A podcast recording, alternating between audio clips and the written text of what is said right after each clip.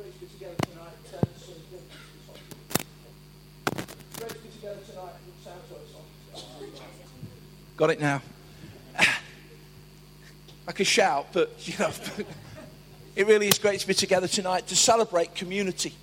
And um, as Christian was saying earlier, uh, there is much in our hearts uh, and our plans regarding um, us reaching out increasingly to this community uh, where we find an expression of Arena Church.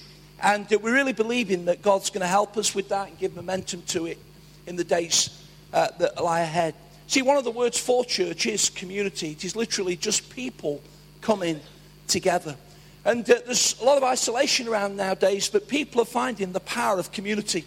Just before I came out, I was watching a little clip on the BBC of an appeal for a charity, um, which was uh, uh, being called the choir with no name. It's given an opportunity for people with issues, with problems, with challenges to come together in a good place to just sing.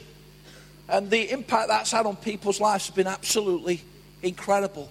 And so tonight we want, we want to express community. But one of the heart cries of us is that we express community best when we do community. Uh, when we actually come together in a power of agreement of heart to do what God wants us to do. So it's a joy for a few moments just to share in this community service about what God is doing. And I'd like us just to think about that verse for a moment. It says these words Thanks be to God for his indescribable gift. That verse is found at the end of a book in the New Testament called 2 Corinthians, at the end of chapter 9. It's actually a verse that's got very little to do with the Christmas story per se, but somehow it seems to fit very ideally into communicating the Christmas story in these moments that we've got together. And uh, the Apostle Paul had been writing to this church and commending them for their giving, championing the cause of giving, uh, calling them to, to give to people that were in needs. You can read about it if you get time. People in the context of the early centuries of, of, of civilization, that first 100 years, people that had been caught in famine and need. And there was a call to the Christian community to reach out and help them. And Paul, in those verses, encourages people to be generous. Uh, it's like sowing seed. And he says that God loves a cheerful giver. And it's often a verse that's used by speakers when they're encouraging people to give. But the word there in the original language is the word hilarious, where we get our word hilarious from. God loves hilarious giving, liberal giving, general, generous giving. And here we are, friends, 2,000 years later, and in community, nothing's changed because there are still people on the doorstep of our life that are in needs. And God commends us, God calls us, God champions us to give out to people liberally, generously, freely, willingly. And He says, at the end of all that, we do it for a reason. We do it in response to the amazing gift of God to us. And I love Christmas time for reminding us of the amazing gift to God to us in Jesus as a baby. As Christian led us in worship, he reminded us that he's the Lord of all, but he started in meekness and humility. And he came as a babe to this earth to bless people. So I'd like us to think about that thought of gift for a few moments. And in this Advent season, we're reminded of the gifts of love and hope and peace and joy. And I like this time of the year for giving gifts. I know people can get a bit sort of crabby about it at times, but I think it's great that we take a few moments to think about people and extend a gift. Bear in mind, friends, a Christmas card's a gift. An encouraging email's a gift. We receive cards and somebody just saying, thinking about you, praying for you. That's a gift to my life. That stirs me, that lifts me, that helps me. It really doesn't have to be hugely expensive to be an amazing blessing to people's lives. And I like it that, that we can intentionally and with encouragement and selflessly and lovingly give gifts. And of course, expectations have changed over the years, and children nowadays so often run to gifts that we would have only dreamt about years ago.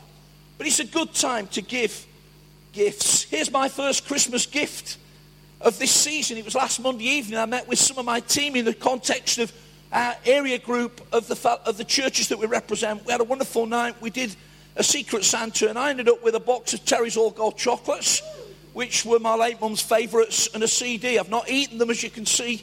They will be eaten. And uh, I've not listened to the CD. But my first gift of Christmas time.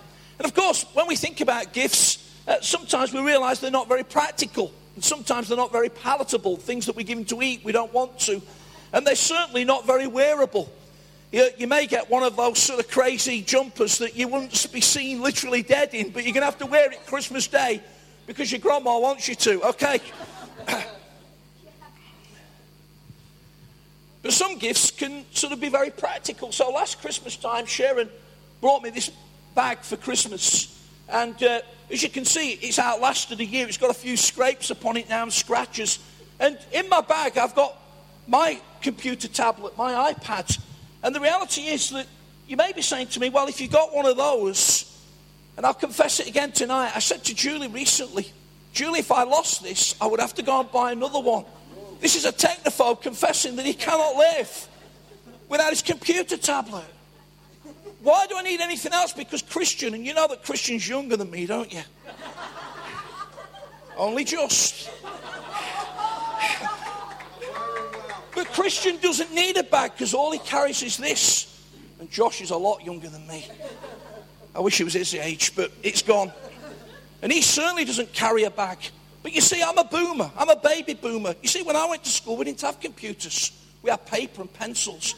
So, although I've got a diary on my computer, I need a diary in my bag. And although I've got a Bible on my computer, I need a Bible in my bag. And although I've got a notepad on my computer, I need a notepad in my back. And although I don't need pens for my computer, I've got pens by the score in my back. Because somehow I, I just can't give myself away completely to the computer. I just can't do it. So I needed that back. And I lump it around, and people have tried to pick it up at times and said, You must have a house brick in that. Well, I had a rugby ball in it once, but that's another story. But not a house brick. So I carry this around with me, but I carry all the other bits and pieces around just in case that battery runs out. As you, as you can see, many preachers in Arena Church have gone to iPad to preach from. I can't do it. I'm terrified I'm going to go to the wrong place. I'm going to lose it. I'm going to be doing this, doing this. So it's still paper, I'm afraid. I'm nearly 60, you see, that's the problem. I think I've done pretty well at times. But presents and gifts. And as we think about that tonight, I want us to think very briefly about three things to do with the gift. The greatest gift of all to the earth in Jesus Christ. First of all, it's a gift for the whole world and, and yet just for you. It's a gift for the whole world and yet just for you.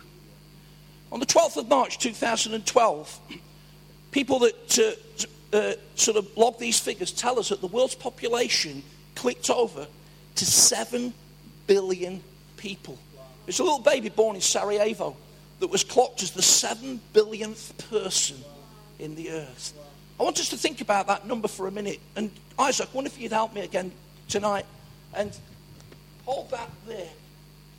And Nathan, I wonder if you could just come at the other end.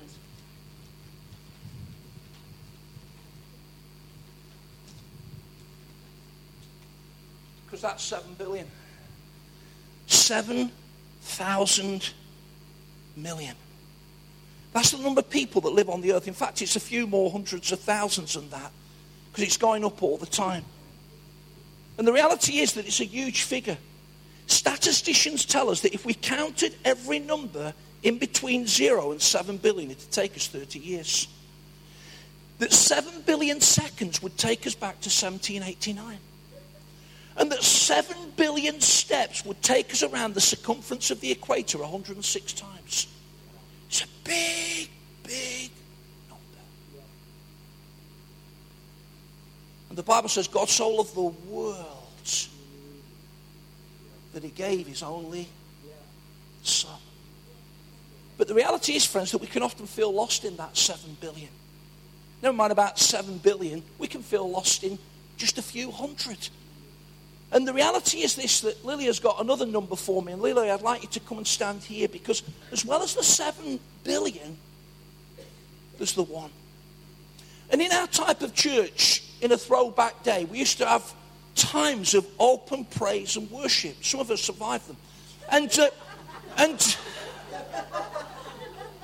people would be invited to bring their prayer and praise to the Lord. It would often confess a lot of worthlessness. And one of the cliche prayers would be, Lord, if I was the only person in the earth that had failed you, you would have come. Now, like most cliches, it's true. That's why you get those footballers rolling out all the time. It's just the next game that matters. It's true. It's true. And the fact of the matter is that the cliche of if you'd been the only person in the earth that had been separated from God because of the misgivings of your life and the misdeeds of your life, he would have come. He would have come. That is the amazing, amazing truth. And in pastoral life, you come across a lot of people at times that don't feel special, that don't feel unique, and don't feel precious. And I want to say tonight that whatever's been spoken over you, whatever attitudes have been communicated to you, whatever has been your lot in life thus far, God says that within the seven billion, I would have come just for you. You are precious. You are valued. You have a unique contribution to make to community. And we best do that when we're motivated by the love of God. Thank you, guys. The second thing is that the gift cost us, just put it down there. The gift costs everything to God, but it cost us nothing. You see, lots of people want to do things to try and get to the Lord, but it starts with a realization of our inner bankruptcy that we have nothing to give to Him, that we've all fallen short of His glory. And that actually, this is what Christmas is all about. God had to initiate the rescue plan. It's called salvation. And the Lord's name literally means salvation. He came on a rescue plan, He came on a mission, He came to achieve something. And in the power of the cross, 33 years after He was born in the earth, and through the resurrection and His wonderful ascension, mission was accomplished. It starts with us recognizing that we don't have to do something other than receive the gift that costs us nothing and God everything. So well, that sounds a bit good. Well, the gospel at the heart of the Christian church literally is good news. It's grace, undeserved, unmerited favor that washes over our lives. One of the writers of the New Testament says it's by grace that we're saved, not of works, lest any man should boast. Some time ago, this happened to me. I've got a little illustration at home that reflects a, similar happening to somebody else. But I was in Bella Italia in Cornerpin in Nottingham with a colleague having lunch. And there were some friends across the way. Other I said, Hi, great to see you. And they, great see. That was it. But when I got to pay for my meal and my friends, the waitress says, It's already been sorted. That guy down there paid for it. Oh, if only that had happened more. It was grace. I didn't do anything to deserve it. I didn't merit it. But somehow he looked across and something touched his heart to say, I want to do that. I felt somehow sort of um, exposed by the amazing grace that had been expressed. I wanted to sort of somehow pay, even though it had already been paid. And that's how often where we're at. God's done it, friends. It cost him everything in Jesus. It costs us nothing to receive. And it sets us on a course of following the Lord. And the third thing is this that the gift, the indescribable gift, is a gift that is for now, but it lasts forever. You see, even my hardy bag one day is going to be in a skip somewhere. Sorry, Sharon, but it is, you know. It's going to be battered and scratched and everything. And one day I'm going to say it's no good anymore. It's no good. And whatever gifts we receive this Christmas time and treasure them and say thank you for them and appreciate them. But they're going to fade, they're going to dim, they may be even rust or diminish. But the gift of Christmas in Christ really will last forever, changes forever, and impact us forever. A great woman communicated to the Christian church in these days, Christine Caine, said these words So much of what we think matters here will we discover doesn't matter there. I want to live here from the perspective of there. You've heard people say, well, the problem with you Christians is you're so heavenly minded, you're no earthly use. Well, actually, it's not true. And the Bible says that we're to set our affections on things above. And here's the truth in terms of prison reform, in terms of reaching out to the poor, in terms of engaging in mission in foreign fields, in terms of seeing ab- abolition of slavery, some of the great moral crusades of civilization have been stirred in people's hearts that don't live for here, but live for there. They've seen something of the wonder of heaven that causes them to want to change the earth in which they live. It's a gift for now, but it's a gift that takes us there forever. So, how do we respond to all of that? Well, in this season of giving, in this season of receiving and giving of gifts, maybe for the first time tonight, you need to receive that gift of grace to your life. Maybe this Christmas season, it switched on and says, that's what it's about. That's what it's about. It's not about the films on the telly. It's not about how much I can eat. It's not about even how much I can spend. It's about God's love invading the earth in Jesus. So I'm going to welcome him by receiving the gift. It may be that your faith's got a little bit dim and dark, and you need to come back to him and revere the gift afresh and so bring worship. And as we think about community and reaching out to our community here in this great town going forward, maybe for all of us, we need to reflect the gift increasingly and so be a witness. Friends, what an amazing season it is. In all the giving and receiving, in all the blessing of relatives and friends and family, all of it fantastic. And all of it we love in Arena Church. Let's never forget to give thanks to God for his indescribable gift that can change us forever.